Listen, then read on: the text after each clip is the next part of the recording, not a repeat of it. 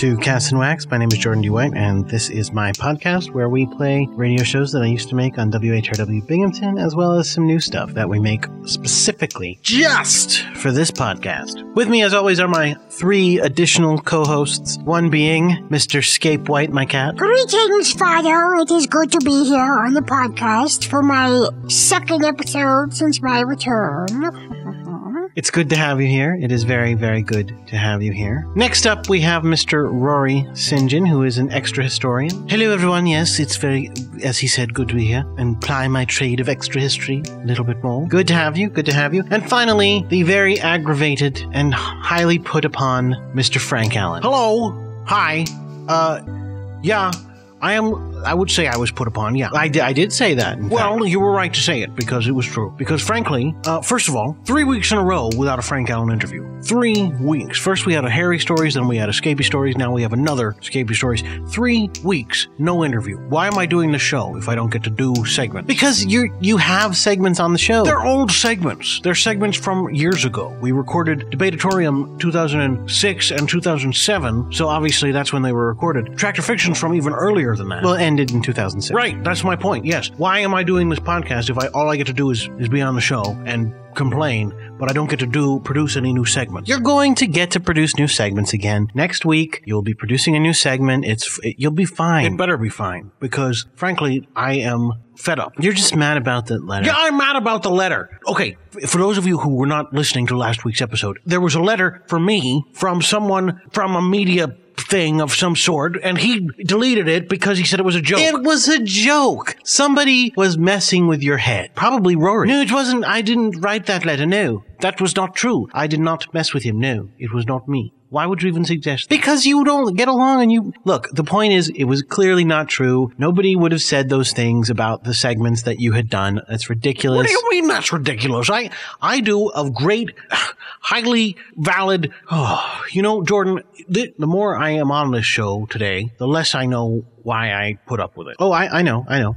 Why? Because you don't have your own show and you are incompetent, and when you had your own media conglomerate, you ran it into the ground. Well, okay.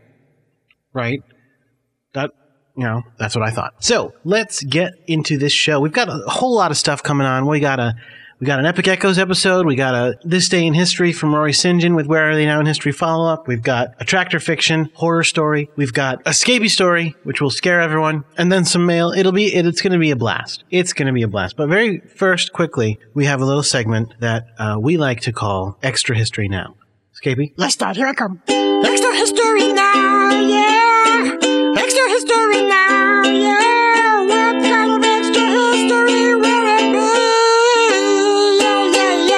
yeah. that that was different from last week's theme. That's fine. Maybe that's part of it. Well, oh, yeah, it's true. Maybe it, it, it actually is thematically quite interesting because uh, it's like an alternate world of the theme song every time. Yes, it- that was that was what we were going for. Totally. Well, unfortunately, no one no one sent in their problems for me. Uh, so again, if you, if you have any problems that you'd like me to explore as a free sample of extra history, you can write into me at castandwax at gmail.com. But for now, uh, I, I do understand that one of us has a problem. Oh? Yes, my understanding is that there was one of us who got a letter that was deleted. Oh, great. No, I, I don't want your extra history. Well, unfortunately, you're going to get it. So, let me tell you about this. There was actually another world, Frank Allen, where Jordan did not delete that letter, and you replied to it and got in touch with the people who sent it. And it turned out those people offered you a job. It was a job as a commentator on a late night television show, and you accepted it, of course. You went in, you became a news commentator on, as I said, late night news, but you caught the eye of the viewers. Ratings started to go up.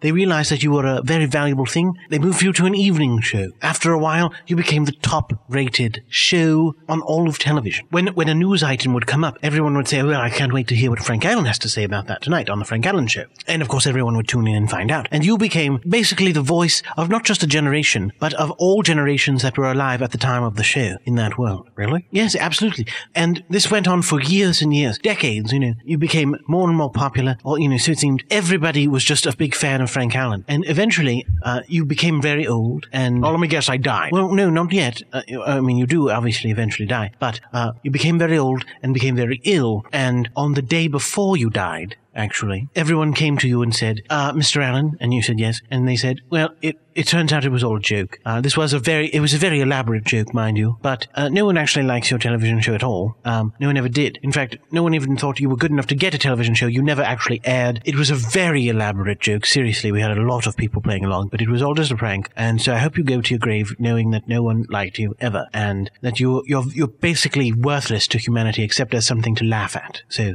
Uh, Hearing that news, you, you lived another 24 or so hours and died uh, weeping. I, I, I, I what? You died weeping, realizing how completely, utterly devoid of meaning your life had been. So, as you can see, this world is much better. The email was deleted, everything is fine. Why, wh- why would someone do that to me? Well, because you you just looked like such an inviting target. People heard you. You were kind of a blowhard, you know, things like that. So wait, so is that I'm is that what this letter was? This was going to be an elaborate joke, like a really crazy joke to make me hurt inside? Well, I don't, you know, that's this world. I'm not, I'm not making any claims about our reality. I'm making a claim about another reality. So for all I know, you know, it, it could have been real. Uh, It's more likely it was a joke, though. Yes. That's a that's a really mean joke. Why would somebody do that to me? Wow. Well, uh, that's not what happened, though. So obviously, like you said, you're better off in this world. That was actually a very nice extra reading, right? Because it does make you feel better about this world. I I guess I just wow.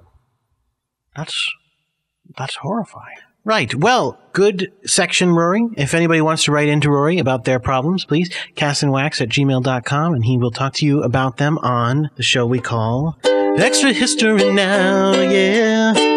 Extra history now, yeah. What kind of extra history will it be? The song. Gabe, I just, I was my turn. You had a turn and I have a turn But too. I'm the best singer, though, so I should get you singing. Well, I'm a pretty good singer, right? no, I'm a pretty good singer, right? Oh, Scape, that's not fair. well, it's my podcast. It's not your podcast. It's my podcast. Uh, well, it, it used to be. Fine, but okay, but I want to be the singer. We'll see. You sang it first. I it was sharing. I don't share. Well, clearly.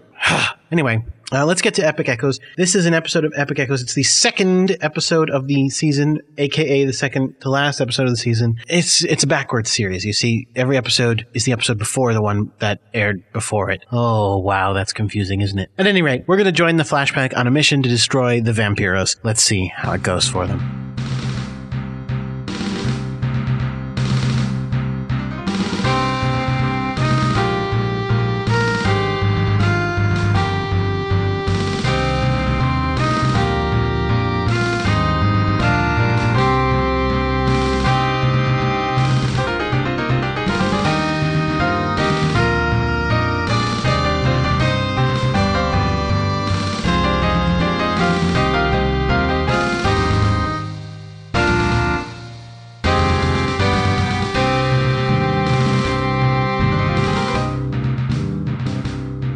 The Backward Series, Season 3, Episode 10 Hitting the Books by Daniel Schwartz.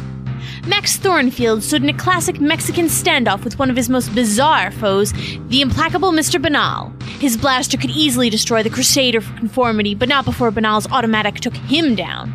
The two of them stood motionless, guns trained on each other on top of Mount Everest in 800 BCE. What do you mean you're on our side? You've sworn to destroy me dozens of times. Don't be an idiot, Thornfield. We've got a common enemy. One that's rewriting history to suit their ends. And yours. A world without color, joy, happiness. Oh, fucking listen to yourself, Thornfield! I've dedicated my life to destroying your ridiculous powers and magic. Time travel's just another of your little weirdnesses. Why would I use it now? then those freaks from the Empire weren't with you? well, give the little hero a cookie. Yes, Thornfield, they're part of a much larger menace, bigger than you or I. If we don't stop them, they'll enslave all of mankind across the whole of the time stream. So if you'll just lower your blaster, we can work something out. Oh no, Mr. B. I'm not falling for that again. As soon as I'm not about to shoot you, I'll have a cold iron slug in my brain. Ah, San Francisco. Good times. You put the gun down and I'll do the same. Oh, come now, Thornfield. Just because we're more than two centuries before our time doesn't mean I was born yesterday. I may be on your side, that doesn't mean you're on mine. Was worth a shot.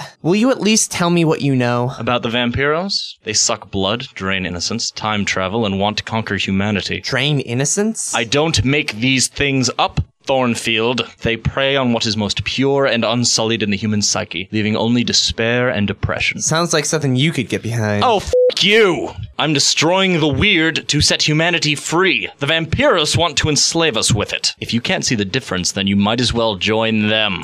Don't move, humans. And now you've led them to me. Splendid. Drop your weapons! Don't you think it's a little late for placing blame? I think it's just time enough for an ambush, yes? what? Without responding, Mr. Banal turned and fired on the Vampirosian time guard. His cold iron bullets pierced the magical shields and brought them down with gaping holes in their chests. As the rest of the flashback phased into the location, the vampiros closed in around Max and his nemesis. Max, let's go! Banal! Run, you twit! Max grabbed Mr. Banal from off of the time guard's sword and pulled him toward the waiting flashback.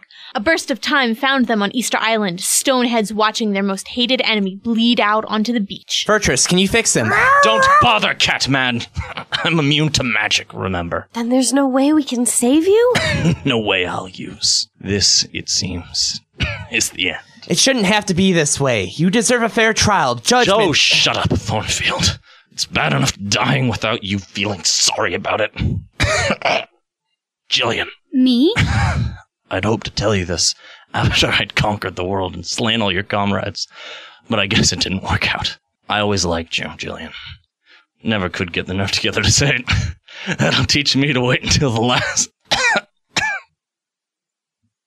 Well, that was unexpected. Good riddance, I say. Where do we go from here? Sarah, how can you be so heartless? Heartless. His last dying words were confession that he hoped to kill us and score with slaughter. Pardon me for not being too broken up. We can't just leave him here. We'll bury him here. It's the least we can do. Slaughter will need some time to refresh herself after those last two jumps anyway. Fine. In the shadow of Easter Island's impassive statues, the flashback buried Mr. Banal, his grave unmarked and his weapons removed to prevent paradox. A short service, overseen by Molly, completed the procedure. After that, the flashback sat down for a long talk. Let's start with the basics. When are we? I'd say about 1884. And the statues are a dead giveaway for Easter Island in the South Pacific. And Mr. Banal managed to tell me about these guys. They're called vamp- Vampiros, yes, we know. Sir William told us. He was kind of cute. Yeah. Well, that's good, but it doesn't help us very much. Where do we go from here? We need to know more before we can really get going. Let's go to the source. The Master Archivist? If anyone would know. Who's MA for 1884? Baroness Bertha von Suttner in Vienna. Von Suttner, the novelist? Who now? Bertha von Suttner. She was an author. She won the 1905 Nobel Peace Prize. She was a big name in the armistice movement. Sounds like the sort of person knowledge would pick to be Master Archivist. Vienna it is then. Let's go. Five minutes in the future found them in a Viennese drawing room where a woman in her early 40s was writing, only to stand up amazed at the presence of the flashback in her townhouse. What are you doing here? It's okay, Baroness. We're not here to hurt you. We just want to talk. Who are you hooligans? We're from the distant future, Ms. von Suttner. We're here to speak to you in your capacity as the Master Archivist. Ah, one of these. Third times this week something like this happens, and it's only my first month on the job. You can't imagine what it's like being the repository of all knowledge. It must be quite the burden. We were wondering if you had any information about the vampiros. Vampiros? Well, I don't know much about that off the top of my head. Let me check the archive. The Baroness made her way to a fine study, One person in a generation is chosen by the abstract concept of knowledge to be Master Archivist, keeper of all things known by humanity. Each archivist stores that knowledge in his or her own way. To the Baroness, it manifested in a room of fine leather-bound tomes. She poked through several volumes before arriving at the one she was looking for. The vampiros are alchemically transformed humans who drain innocence from humans while drinking their blood. Created in 1681 by Sir Ector Huntington, the noted English alchemist. Vampiros can produce children in addition to feeding others the insidious elixir to multiply. That's pretty scary. No kidding. Is there any indication how to destroy them? They're very powerful. In addition to heightened strength and speed, they retain all the knowledge of their lives and can learn much more. They can still be destroyed by physical harm, however, and, uh, here we are. Vampiros are destroyed when their progenitor is destroyed. Thus, seeking out the most powerful vampiros can be the way to slay myriad weaker ones. That's good news. That the only way to defeat a powerful monster is to defeat an even more powerful monster? It sounds less hopeful when you put it that way. Are any powerful vampiros mentioned in here, Baroness? Well, there's mention of an alabaster Kartoff in Italy during the Renaissance. He might be useful. There's nothing else here, but I seem to remember. Let me check in the future. A tiny folio on a dusty shelf had a loose collection of papers. Suttner flipped through them in search of a single sheet of parchment. Ah, here we are. Vampiros lore is a specialty of the Master Archivist of 4044. Good lord, 4044, that's quite a distance from now. No kidding. Well, I guess we know what our next step is. 4044 it is. Everyone join hands. Wait a minute. Where are Jimmy and Dralis? Jimmy and Dralis were just waking up in a cold and muddy trench. Overhead, there were bursts of gunfire and the explosion of bombs. Where are we? Doesn't look like Vienna. And where's everyone else? Do you think something happened during the time step? We did. Vampiros! Well done, Flashpunks. We'll pick you off two by two as you travel until there are none left. You're 60 years and hundreds of miles from your friends. The Dread Emperor will be pleased. You'll never get away with this. Oh my gods, do you people really say that? It's in all the history books, but to hear it out loud, wow. Shut up! Nice. You shut up too. Let's find a way to get out of here. Well, when are we? Well, let's look at this dead guy over here. Hmm. Rifle is mid 1940s. Uniform is Eurasian. Looks like we stumbled into World War II. Oh, shucks. Wait, what's that over there? Jimmy pointed at a shiny object sticking out of the ground. Dralis pulled it up with no apparent effort. It's Keene's transporter belt. And a note. Lending this to you so that you can find us when we step to you. Take good care of it, Keene. How did they know? Furtress can probably find us without much trouble. Maybe the Vampiros have a time stepping blocker up around the area. So they buried the belt in 1884 so we could use it to get out of here. Who the devil are you? Don't panic, we're from the future. Good lord. Are you Jimmy Kovacs and Dralis Thornfield? Um, yes? Not a moment too soon. I have an order to deliver. to this- Incoming plane! I'll handle it. Dralis rushed toward the oncoming fighter, fists clenched and ready for action. What is the Colonel supposed to deliver to Jimmy and Dralis? Will they successfully reunite with the Flashpack? And what of Alabaster Kartoff? Stay transfixed in suspense until next week when the adventure continues with Epic Echoes Great Green Dragons! In that episode of Epic Echoes, Guinevere Eckert was the narrator and Bertha von Suttner, Nicholas Roach was Max Thornfield, Angela Timon was Dralis Thornfield, Devon White was Molly Singh, Lynn Nelson was Jill Slaughter, Tongwen Wong was Sarah Keene, Daniel Schwartz was Jimmy Kovacs, Scape White was Furtress Fuzzbottom, Patrick Gannan and Elijah Weberhan were the Time Guards, Ryan Laranger was Mr. Banal, and Rob Glass was the Colonel.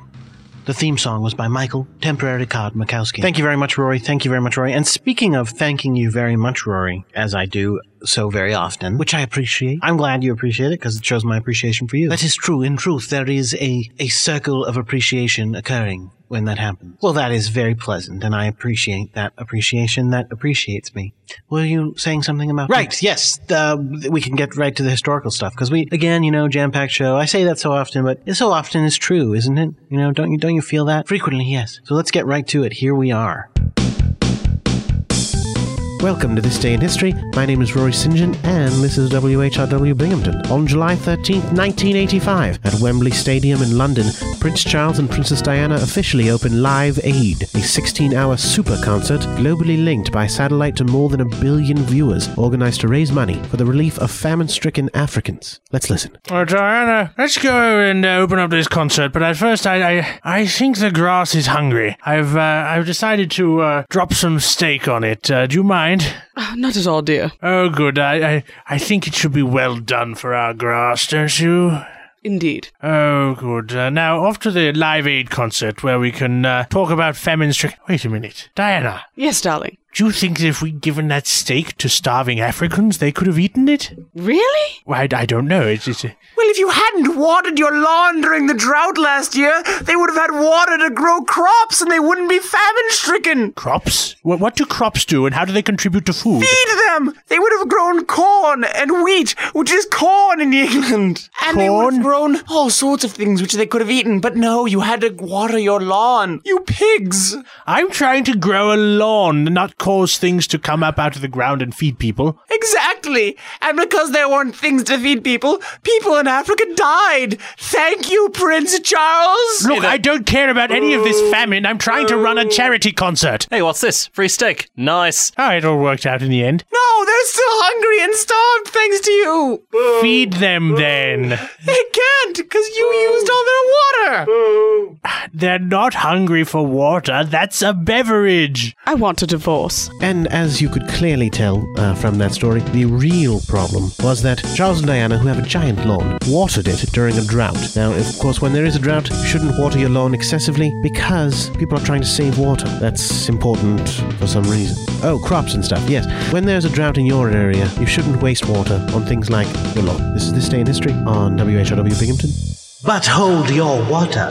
My name's Roy St. John, and this is Where Are They Now in History on Cast and Wax. And as you all know, that turned out to be a very prophetic day, as Princess Diana was later eaten by starving children. Yes, what happened was, while the lawn of Buckingham Palace and, you know, the places thereabouts did remain green and verdant, which means green, the rest of England dried up and blew away like a tumbleweed. People there were starving as they had no water to water their crops. Yes, England does have crops, apparently. And the famine that went on drove people to wild lengths. They took to keeping children in pens in little herds because the little feral beasts were so dangerous. Unfortunately, at one point, one of the child herders did leave the children's gate open and the children ran free all over London. They came upon the princess while she was on her way back from buying a diamond necklace. The shininess of the jewelry attracted their attention and they devoured the woman alive. And all because they were watering their lawns during a drought. When a drought comes, it's important that everyone have enough water, not just you and your precious, precious lawn. You bastard. It's a drought for Pete's sake. Everyone needs that water. Come on. My name's Rory St. John, and this is Where Are They Now in History Cast and Wax.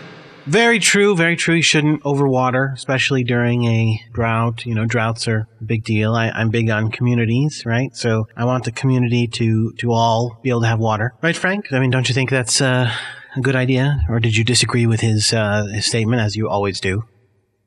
What? Frank, the, the, this day in history, where are they now in history? I wasn't listening. I, I wasn't paying attention. I just um, I'm still, I'm still kind of thinking about that that historical reading. That that was really upsetting and really kind of eye opening in many ways. What do you mean eye opening?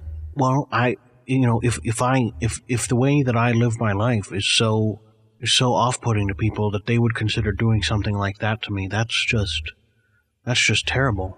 I, and that makes me question what kind of a person I am, whether or not I need to take a closer look at my life and the way that I behave, and and and see what I need to do, what what needs to change. I, no, I, I mean I don't think it's that big of a deal. It was just look, somebody played a nasty trick on you. People are jerks. Yeah, but what would inspire someone to do something so cruel in my behavior? What is it about me? You know what? Actually, we're it's time for tractor fiction, right? So I could maybe during this episode of Tractor Fiction listen and try to see what it is in me that people find so unpleasant. What if if I can investigate myself? I don't know. I mean, what I got to find this out. Well, if that's what you want to do, sure.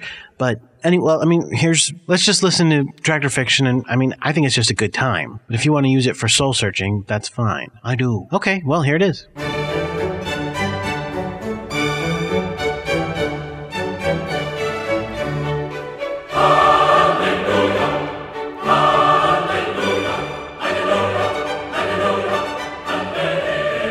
Hello, everyone. This is Frank Allen here on WHRW Binghamton, and welcome to the fourth uh, series of Tract or Fiction. Um, we've got an amazing uh, whole season of tracts lined up, of course, uh, starting with this one, one called The Thing. Uh, not to be confused with the movie The Thing or the other movie The Thing, but this is uh, a tract called The Thing by Jack Chick. And uh, starting now. Once upon a time, during a full moon just like the full moon that you see in the sky in your town, sometimes, a young boy ran across the fields of his family's farmland. He ran towards the main house, moving with all his might away from the locked shack from which horrible cries emanated. Yeah! Help me!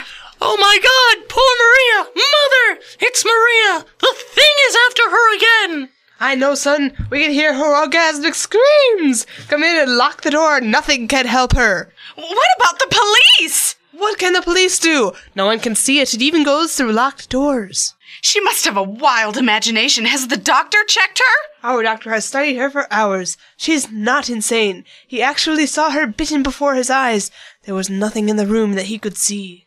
What about a priest? When he put a medallion of the Blessed Virgin around her neck, the metal was immediately twisted out of shape. When he sprinkled her with holy water, it was thrown back in his face. He hasn't been back since.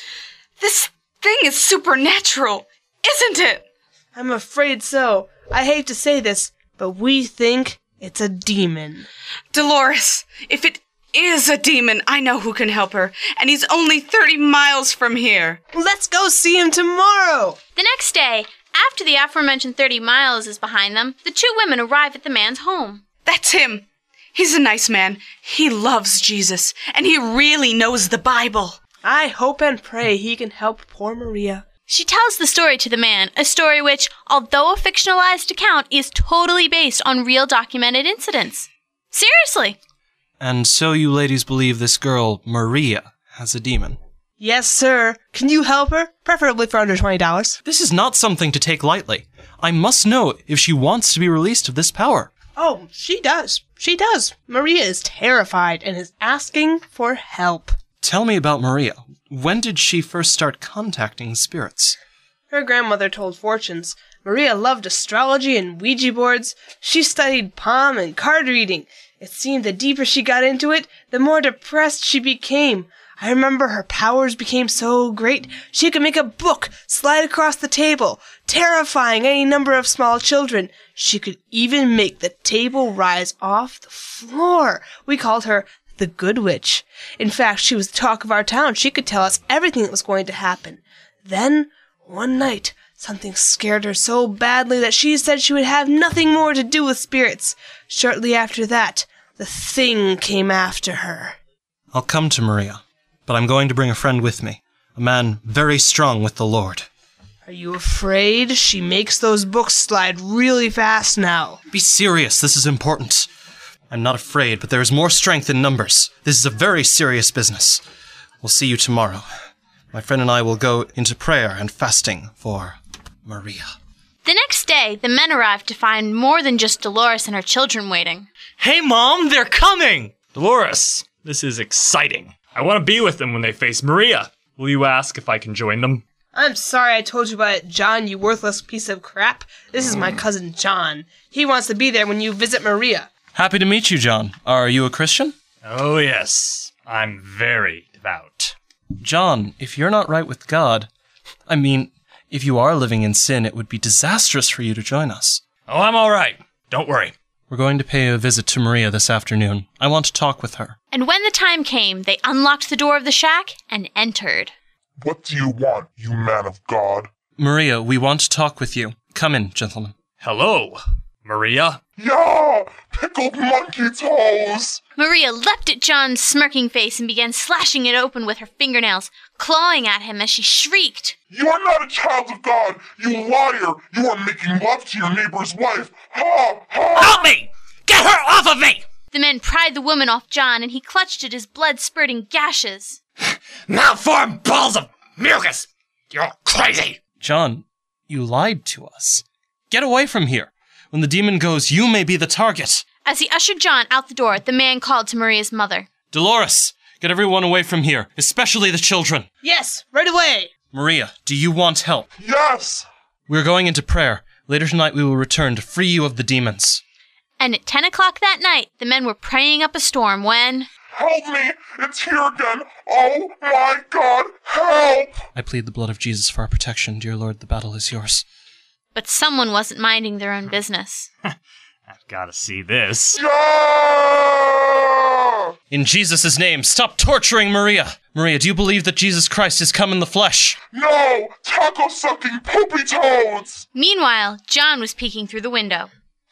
Fart a wooden buzzard. Those stupid idiots actually believe in demons. Evil spirit, I command you in Jesus' name, tell us your name. My name is Verono. Verono. Whoa, jeez. I command you to leave in Jesus' name and never return to Maria again. Ah, it's gone! Maria, has Jesus Christ come in the flesh? Oh, yes, sir! Jesus Christ has come in the flesh! The demons are gone. Maria, Jesus died on the cross for your sins. He loves you. He wants to be your Lord and Savior. Maria, if you don't accept Christ as your personal Savior, then you will have no protection. This Verono will return with seven more like him. Yes, I want Jesus! I receive him as my personal savior! Maria, now you are safe. His blood has washed away your sins and will protect you from the power of darkness. You must never again deal with evil spirits. A- another thing, Maria. All charms, Ouija boards, books of incantation must be destroyed, or you will not be possessed, but oppressed by them. For the first time in my life, I have real peace of mind. I want to give you this Bible. It's the Word of God. Believe it, study it, master it, teach it, and live it, and your joy will know no bounds. Maria, you have been bought at a terrible price. Your body is not your own. It is now the dwelling place of the Holy Spirit. Where did the demon go? Um, I don't know. Probably out looking for a home, something. The man was almost right, for in a nearby field. Hey, John! What are you doing out here? John? What's happened to you? John? My name is. And that's the tract, the thing, uh, which is about, uh, as you heard, possession. And uh, as always on Tractor Fiction, we uh, we enact the tract, so to speak, and then we have a debate in which we uh, decide whether or not it was true, uh, with people saying whether they think it's true or not. Speaking of which, I don't have a coin, so if anybody has a coin, Um, Franklin Allenton has a coin. oh Franklin, I didn't really want you to be here this time. Oh, here we go. I got a coin. It's a very old coin. Frank's coin decides the debate. All right, now we've got some new debaters here. Debater number one. Why don't you introduce yourself, please? Yeah, this is Ben Grimm. Why, hello there, Mr. Grimm. I've, I've actually heard of you. Um, Thanks. you're welcome.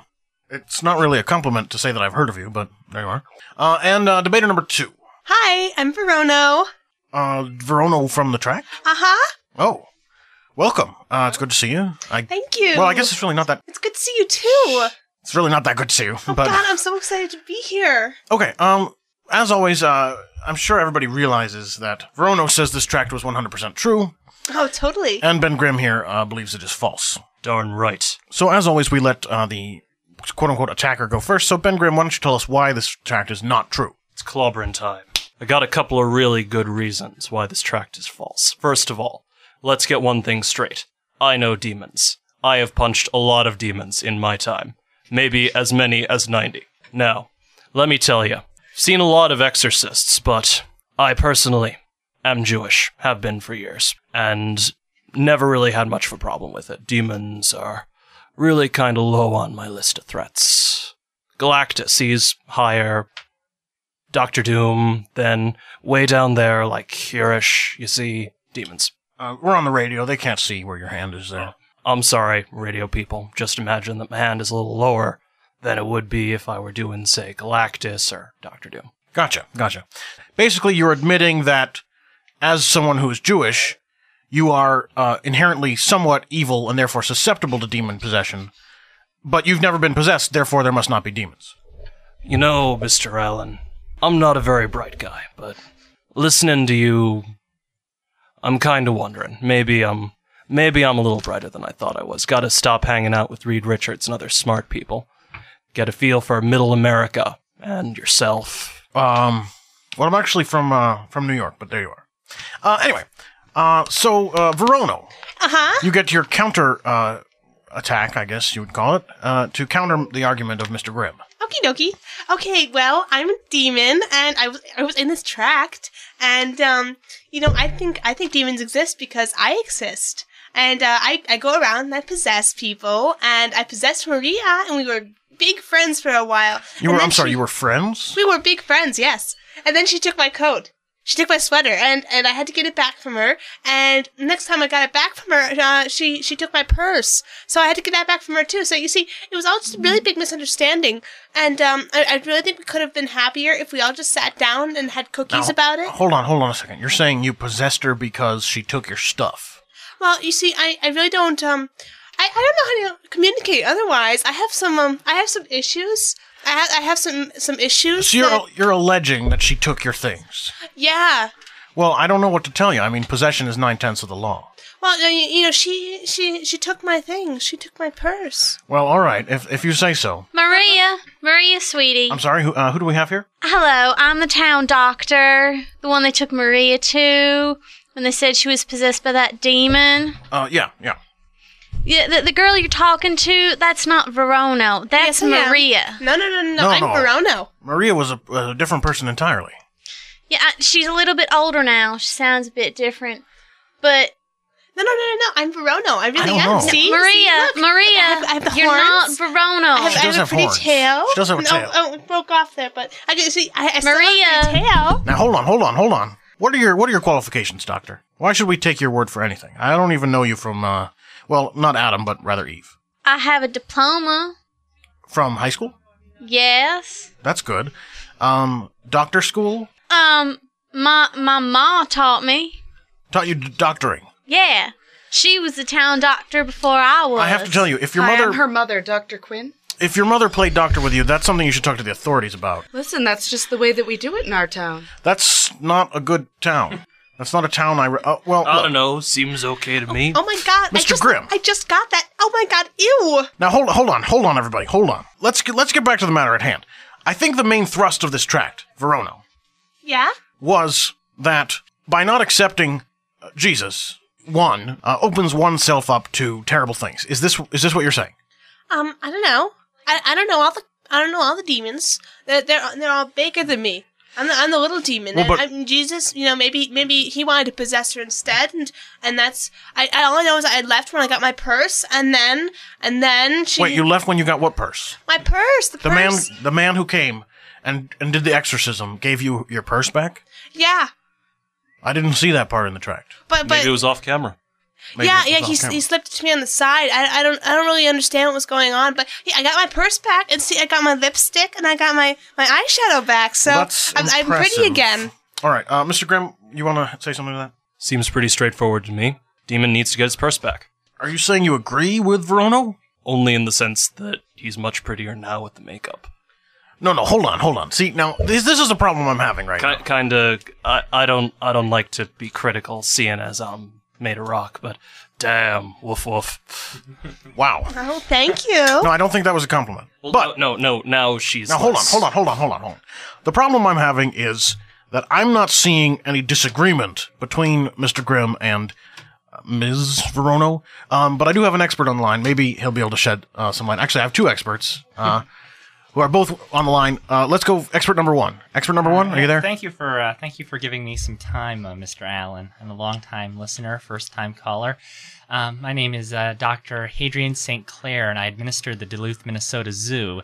And welcome. My little anecdote involves well, years ago we found under under our care a sort of a hominid sort of uh, biped, and it was frothing at the mouth and had hair in places where humans shouldn't have hair. And we had him under our care for, for six weeks under heavy, uh, uh, and then, then we found out belatedly that he was a human and we couldn't turn him back to the authorities. And it's widely believed that this is a demon.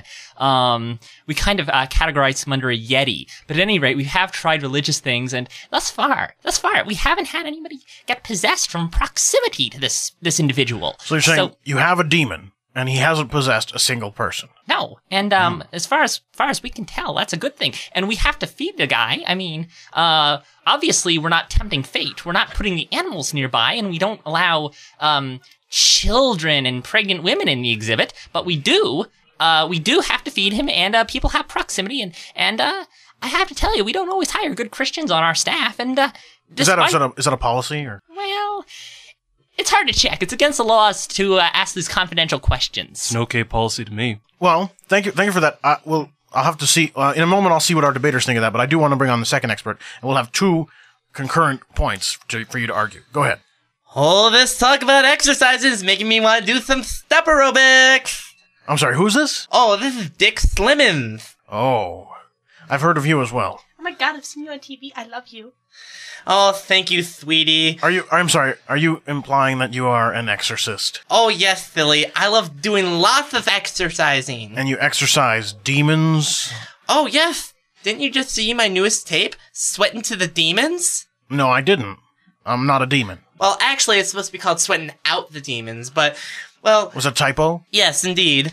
Now, you know, as a as a little as a you know little guy as a little boy, I had uh, you know been a little bit of a a tubby blubby. Now that was because demons had possessed me as a little kid and made me eat lots and lots of food. So I came up with this wonderful exorcist program, and ever since then, I've been helping people all across America get rid of the demons. All right. Now, okay. Thank thank you very much. Now, uh, let me let me ask you, uh, Mr. Grimm and uh, Ms. Verona, Um, we've just had two experts who both claim to be telling the truth. One of them saying demon nonsense. One of them saying demon truth. What I'm going to do is I'm going to have you both uh, reply. But you know what? It's getting a little it's getting a little late into the process. So why don't I reply to those in the forms of your closing arguments? First, uh, Mr. Grimm, then Verono, and then I'll let you both know the truth in the matter by deciding the debate. Well, folks, take it from a man who's punched a lot of demons. Usually in the face, sometimes in the stomach when we don't want to leave too many marks. But punched a lot of demons, never needed an exorcist, never accepted Jesus as my Lord and Savior.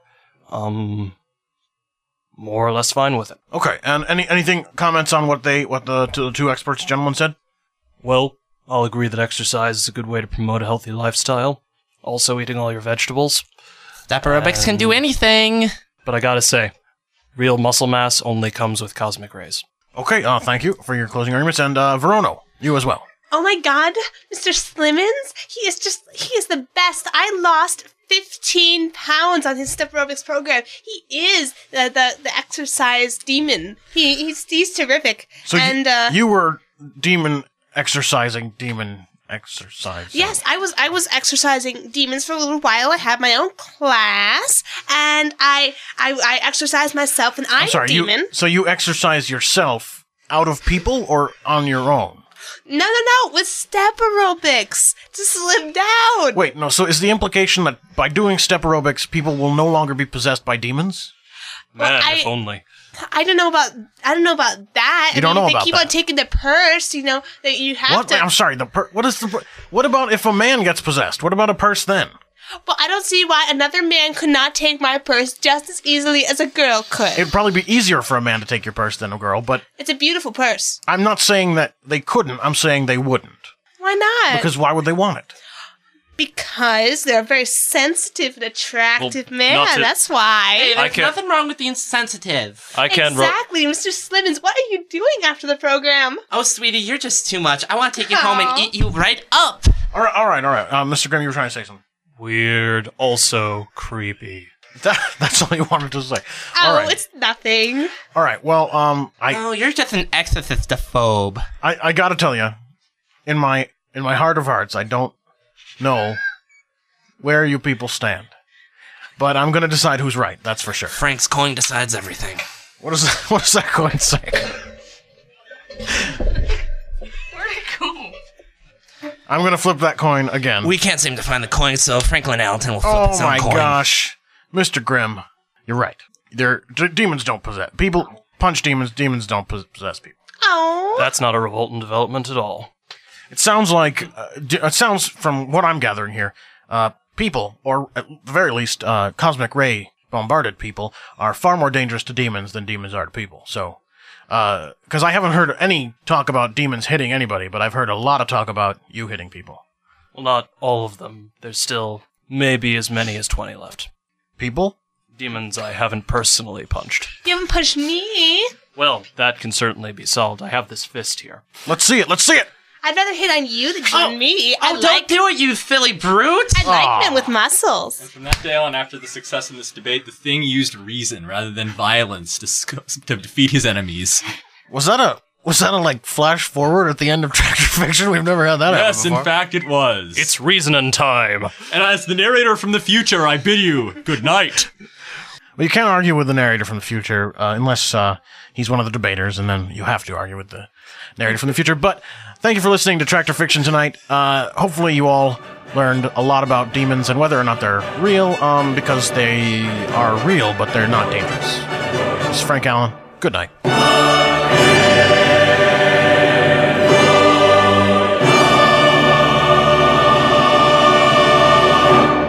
That episode of Tractor Fiction featured the voice talents of Frank Allen, Anna Cole, Guinevere Eckert, Ryan Laranger, Lisa Pantuso, Daniel Schwartz, Jacob Thompson, Angela Timon, and Jordan D. White. Thank you very much. So, Frank, do you see everything's fine? You don't worry about it. I don't know what you're talking about. Did you hear that?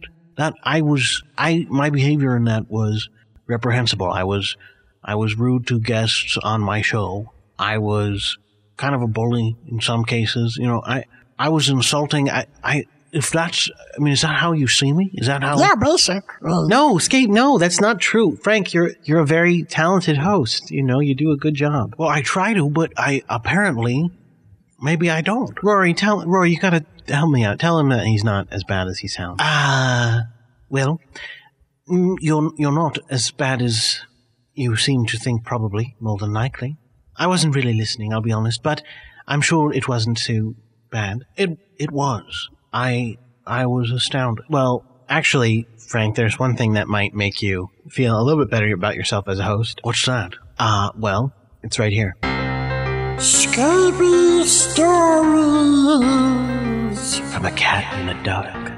Hello and welcome to Scapey Stories from a Cat in the Dark. My name is Jordan D. White, and this is the show in which my cat Scape tells scary stories to a guest of some sort. Uh, tonight we have my wife, Devin White, listening again to the show, and take it away, Scapey. Hello, everybody. Welcome to my show, and thank you for being on the show, Mom. It's good to be back, Scapey. How have you been? Good, good. Uh, so I've got like this very scary story for you. Not not about bells though. I don't want to hear any more about bells. No, there's no bells. That was the scariest. I can understand why you wouldn't want to hear that because you're probably still scared from last time. But this one is not about that. Good, because if I had to hear any more about bells, I might vomit or something. Because you're scared. I understand. I- I mean, I wouldn't say scared. I'd say like sick of. I'm like sick of bells. It's a defense mechanism, but it's okay. I understand because I am a good storyteller and I tell scary stories to scare you on a purpose. Okay, uh, you ready for the story? Yes, my little fuzz bottom. What is it? Okay, this one is called Under the Reeds by S. Gould. On the reeds? No, no, on the on the? No, with an L. Oh, oh, on the leads. That's what I said. So, here's the story, okay? So, okay, once upon a time, I was like, uh, I wanted to buy a house. Alright, like a nice house. So I was like, alright, let's look around for some nice house. But, I'm not just gonna buy a house, duh. I want to know about the house. I want to, like, try it out. Because if you didn't, that would be stupid. You'd be like a soldier going into battle without knowing about the other people. So, Wait, buying a house is like waging war on a country? well, if you want it to be good, so a good house. Anyway, look, I was like, oh, there's a house. Do I want Just it? some random house on the street. You're just walking. Do do do do do. There's a house. No, it was somebody was like, do you want? It doesn't matter how I found the house. I, I saw pictures. The point is, they were selling the house. It was like an ancestral home, okay? And I was like, well, it's pretty good. It's, so here's what it was, okay? There's a house called Fernwood, and it was shaped like a H, okay? And I was like, hmm, it's pretty good. And uh, the problem was, like, the one ha- side of the H and the other side of the H had upstairs, but they weren't connected. And I was like, well, maybe if I bought this house, I would build a, a thing to connect. So you'd make it like an A instead of an H. You're gonna swap out letters. Well, I was thinking about it, but it doesn't it doesn't matter because I was like, okay, well, we'll see, we'll see if I buy it, we'll see, because I want to try it out, like I said. So I was like, hey, uh, maybe I will come and live in this house for a few months to see if it's good, okay? That sounds like some sort of homeless person scam. Like, let me live in your house for a couple months and then, oh, never mind, I don't feel like it. I'm gonna go live in this other house for free for a few months and then. Well, I didn't say for free. I was I was paying. I was going to pay rent. Oh, okay, okay. But I was like, I'm just going to stay for a while, and we'll see if I like it. So, so I was like, I'm going to move in in like November, okay? And the guy was like, Oh, dude. they're move in in November. You should wait till December. And I was like, but I want to. And he was like, oh. I was like, I'm gonna. And he was like, all right, fine. Did he tell you why he didn't want you to move in yet, or No, he was just like, it'd be better in December. did he say why it would be better in December? No, I was like, I want to move in in November so I could shoot stuff. Wait, what? Shooting stuff. That's you can shoot stuff in November, I think. Okay, doesn't matter. Can you even handle a gun? I can't. I'm trying to picture how you would do that. Let me see. You've got if you like steadied it against your feet and then. No, I don't think you can shoot stuff, JP. I don't. I don't think you're physically capable. I, what do you want to shoot anyway? That's work. It's just a, f- a thing to do. And I was like, has anybody rented this house before? And the guy's like, uh, yeah, yeah. And he was, I was like, for a long time. And he was like, well, not for too long time, no. And I was like, how come? And he was like, well, they say all sorts of reasons, but they're all full of, full of it. That's not the real reasons. And I was like, oh. And, but that's all he said. He didn't, he didn't get more specific than that. And you didn't inquire further? I mean, you're not being very inquisitive here with this guy. This guy's like, don't move in until December, and nobody really stays here long. And you're just sort of taking this guy, like, at face value, not looking into it at all. It, Look, I was just trying to try out this house. If I don't like it, no big. I, would- I would buy a different house. All right, keep going. So, so me and my wife moved in. Wait, wait, wait, wait. You, you and your wife? Was Alice with you? I, it,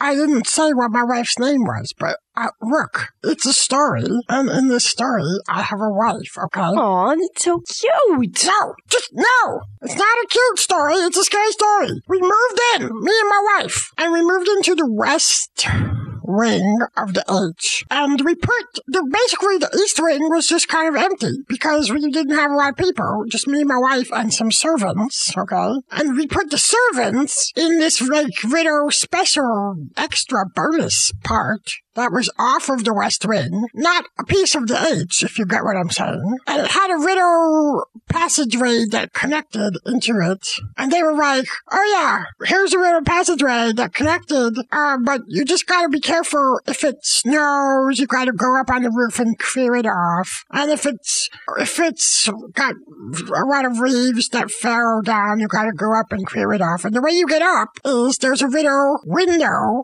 up on the top, and you could climb up with a ladder, and you could get up on top with that.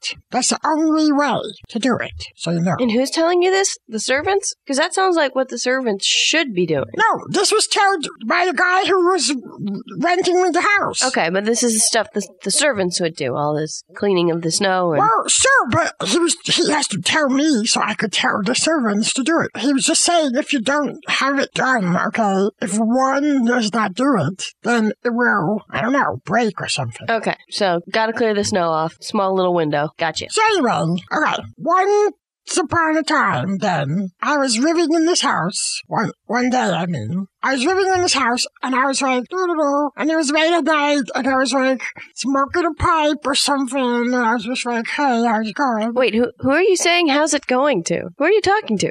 I didn't. I didn't really say that. I was just. I was just kind of chilling. I was like casual, hanging out and talking to yourself. No, I wasn't really talking. I was just smoking a pipe. Forget it, okay? Gosh, mom, you do this wrong every time. You ask stupid questions. That's not what it's about. I'm going to get to the. You don't even get to the scary part yet. Okay? Scapy, be nice. I'm your guest. Yeah, but you're here for a story that I tell. Well, Scapy, be nice or you'll never have any guests. Uh, you are my guest. Just listen to the story, okay? All right, keep going, little fuzzy bottom. So I was sitting and smoking the pipe, not saying anything. And the servants were like, uh, dude, we are scared and we cannot go to bed. And I was like, why? What's up? And they said, come and see.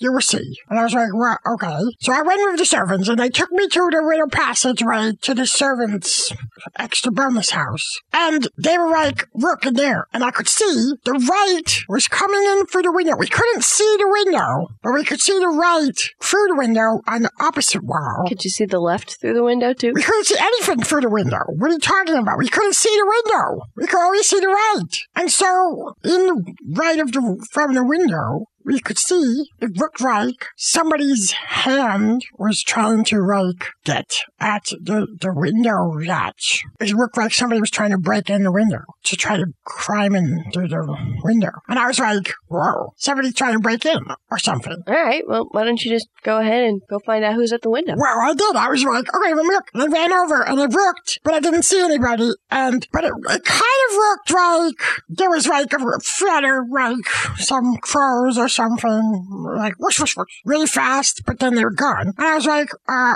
okay, what's going on? So then I got out to get a ladder so I could go up the window. And my wife, they called my wife too, and they, she was like, don't go up. It's too scary. And I was like, no, it's fine. She was like, take your gun. And I was like, all right, I'll take my gun. And so I climbed up the window, and it's a little far, so like I had to kind of scramble a little bit, and like you know, my butt was hanging out the window for a second. Everybody would have laughed, except that it was really scary, and so nobody did make a joke. So that's fine. So then I got out onto the roof through the window, okay? And I look around and I'm like, um, I don't see anything. But I didn't want to walk around the whole roof because I was like, well, it's really late at night and it's dark. I might fall. So I don't, but I don't see anybody. Maybe there's no other way down. Maybe they were wrong about there's no other way down. Okay, let's go downstairs. And so I went back downstairs, down the ladder, I mean. And uh, when I got down to the bottom, it looked, again, it looked like flutter, flutter, some crows flutter by the window. And I was like, what the? I thought there was nobody. And then I see the flutter. And, okay, so all the servants were, too, were still really scared. And I was like, oh, wait, I got an idea. Uh, let's go outside. And if we go up on the little hill right near the house, we could see the whole roof. And we would see if there was nobody there. And they were like, okay, let's I'll do that. So we all went together outside the house, up a little bit of a hill, and we could see the whole roof of the passage, okay? Okay. And I was like, okay, let's see. Uh, there's the window, and there's no other way up there. They were right. hmm okay.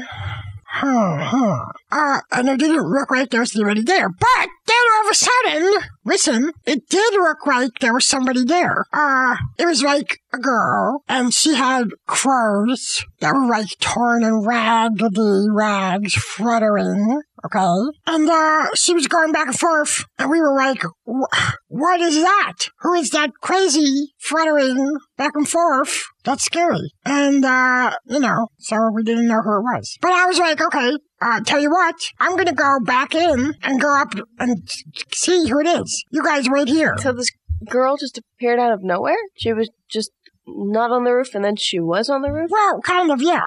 So even though she wasn't on the roof and then she was on the roof, you're gonna go back up on the roof to see if she's still there. Well, because and they would be watching, so they would tell me. So they're gonna stay up on the hill, and you're gonna go down the hill and up the roof. Yeah. Okay. So then, uh, so I went back inside, and as I was going in, uh, I was like, doo doo, and the clock struck one, and I was like, okay, time to go upstairs now. So I went up the ladder. What does the clock striking one have to do with anything? I just heard it. I have good ears. You do. Veritable bat ears. It's true. So I heard it. So I go back up on the roof, and I, and I was about to go out, and then my wife comes in. And she's like, "Don't bother.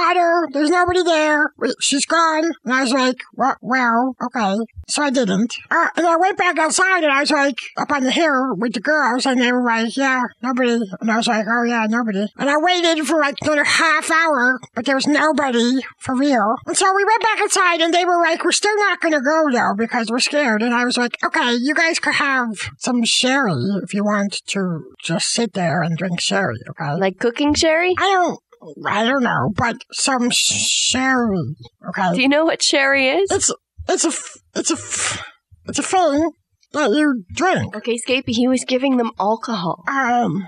Okay. That doesn't mean anything to you either, does it? Well, here's what happened is my wife the next day was like, why did you give them sherry? They're going to be like spoiled now. And I was like, well, they were scared. Uh, and she was like, yeah, you should have given them like a little bit of sherry, but you gave them a lot of bit of sherry. And I was like, whatever, whatever, don't worry about it. A lot of it, so you can have a little bit, or you can have a lot of it. Yes. So, okay, so like I said, the next day, me and some guy, like a worker or something, went up on top of the roof and we were like, he was like, there was a person you said? And I was like, yeah. And he was like, uh, I don't know about that because the only way up is through the window. And I, and I was like, well, I know.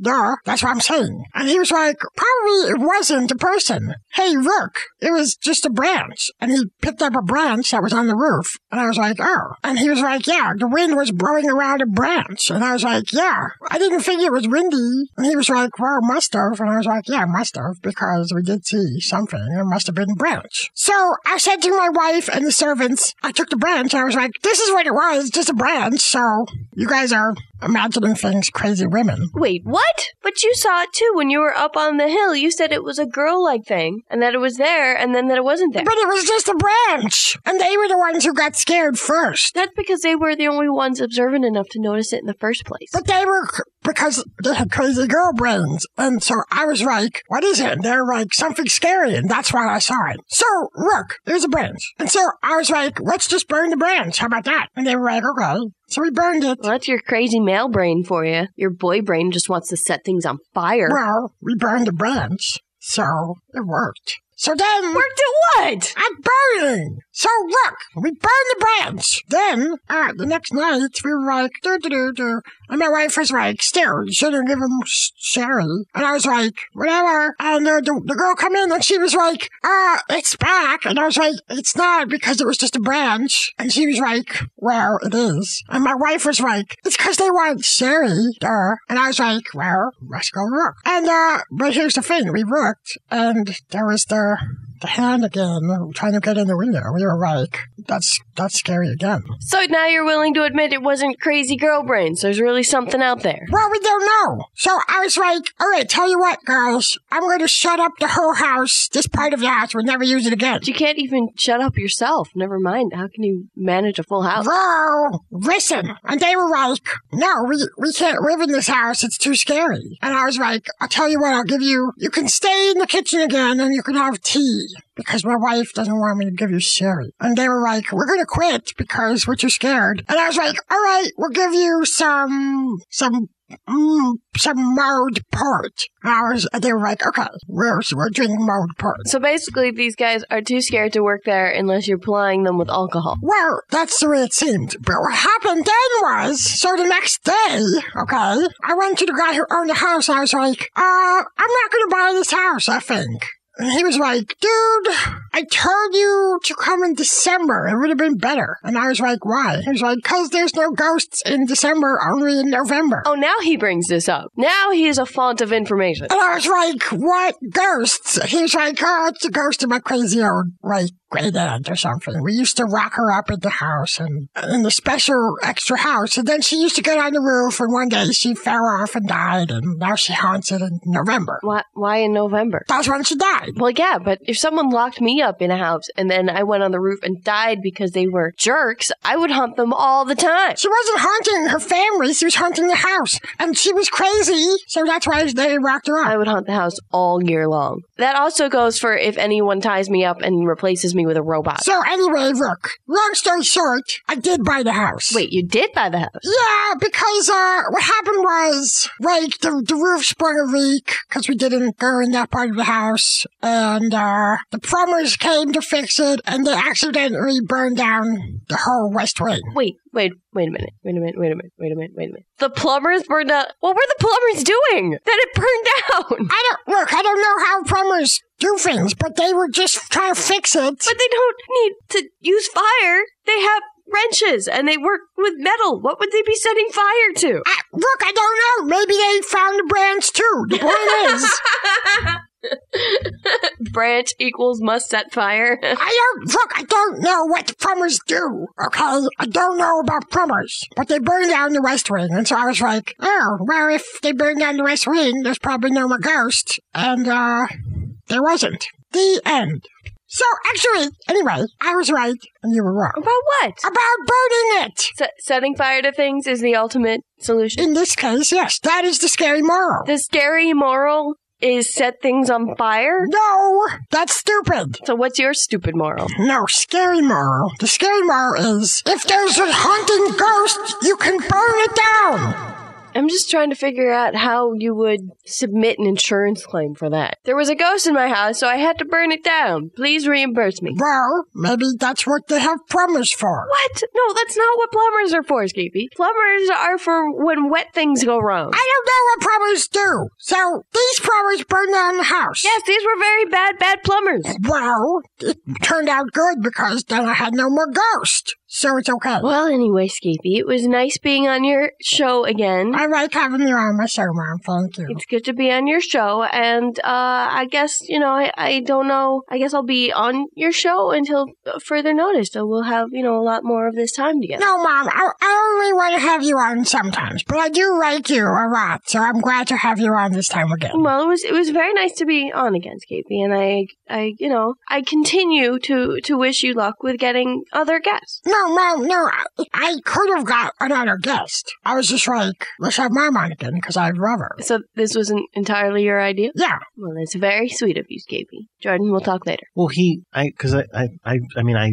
I said that we could get you on the show, and and I thought that that would be nice. It was very nice to spend more time with my cute little fuzzy boy. Well, it is, it is nice for me to pick you because I could pick from any guests in the world. In the whole world, Skippy? Yes. Wow, and you chose your mom, who also happens to be in the room right over? Yeah.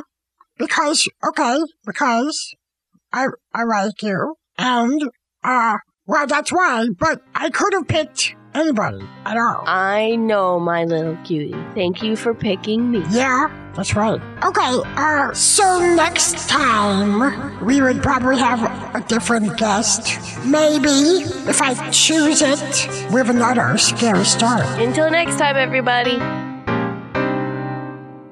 Uh, okay. No, you're right. I mean, I'm not that bad. I'm not that bad, really. I guess. I mean, when it all comes down, you know, I I know what I'm doing. I I, I get people. I keep things moving. I, I get people on topic. I I figure out what they're trying to say, and I you know I know exactly what's going. I'm a good host, actually. Now that I have heard that, I actually am a great host. Wow. In fact, wait, no, Jordan, why would you get rid of that letter? That letter was Rory's extra historical reading was was total BS. I that letter was to offer me a job. Why would you get rid of that? That's terrible. No, it was de- it was still a no. It was definitely a joke. That's not what I was trying to get you to do by playing that show. No, Dad, you played my show because it was my turn to play my show. What are you talking about? Right, right. I played it because it was because it was Scape's turn to have a show played. Is the reason I played it. Um, speaking of Scape's turn, actually, it's Scape's turn to sing another song. Oh yes.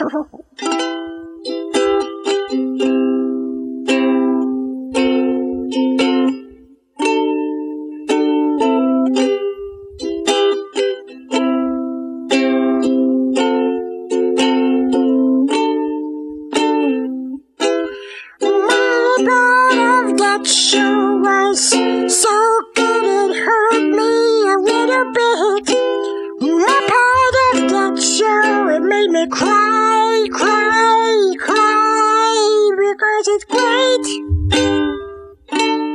great, a great part of every show. Yeah, it's great, great, a great part of every show. Yeah. My part of that show was so good that it made me get a little bit of puke stuck right in my throat because I was so excited. Of coughed a little bit and got the puke out of my mouth and I dropped it, dropped it right on the floor in front of my dad. But then, don't worry. I tried to cover it up a little bit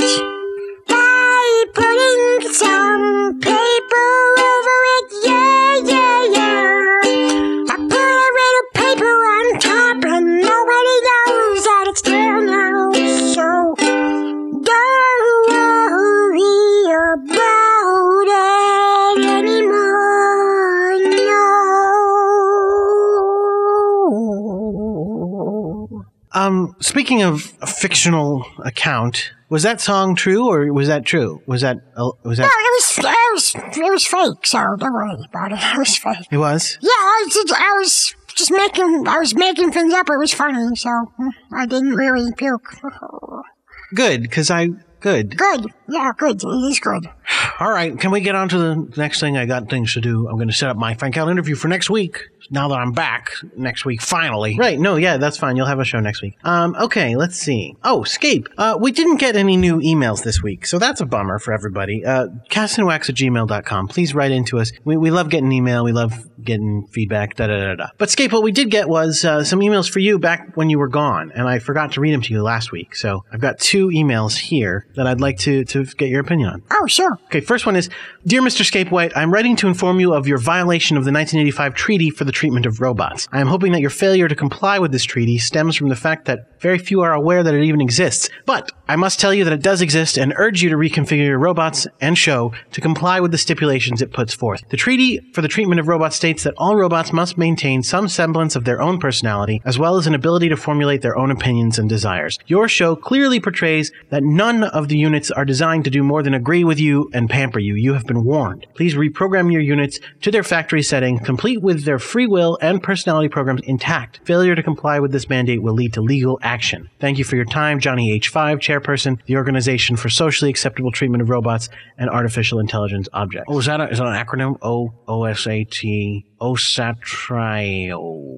No, I guess not. No, I don't think it is. So, Scape, there we go. Yeah, you apparently were getting in trouble, and you didn't even know it. Well, I don't have any robots, Dad, so I don't know why you have to read that to me. But I, well, but this was talking about things you did when you had robots. But I can't reconfigure because I don't have any robots. Okay? God. Sorry, didn't mean to make you all sensitive. Um, fine. Well, let's move on to the next letter. Next letter is Dew Scapey.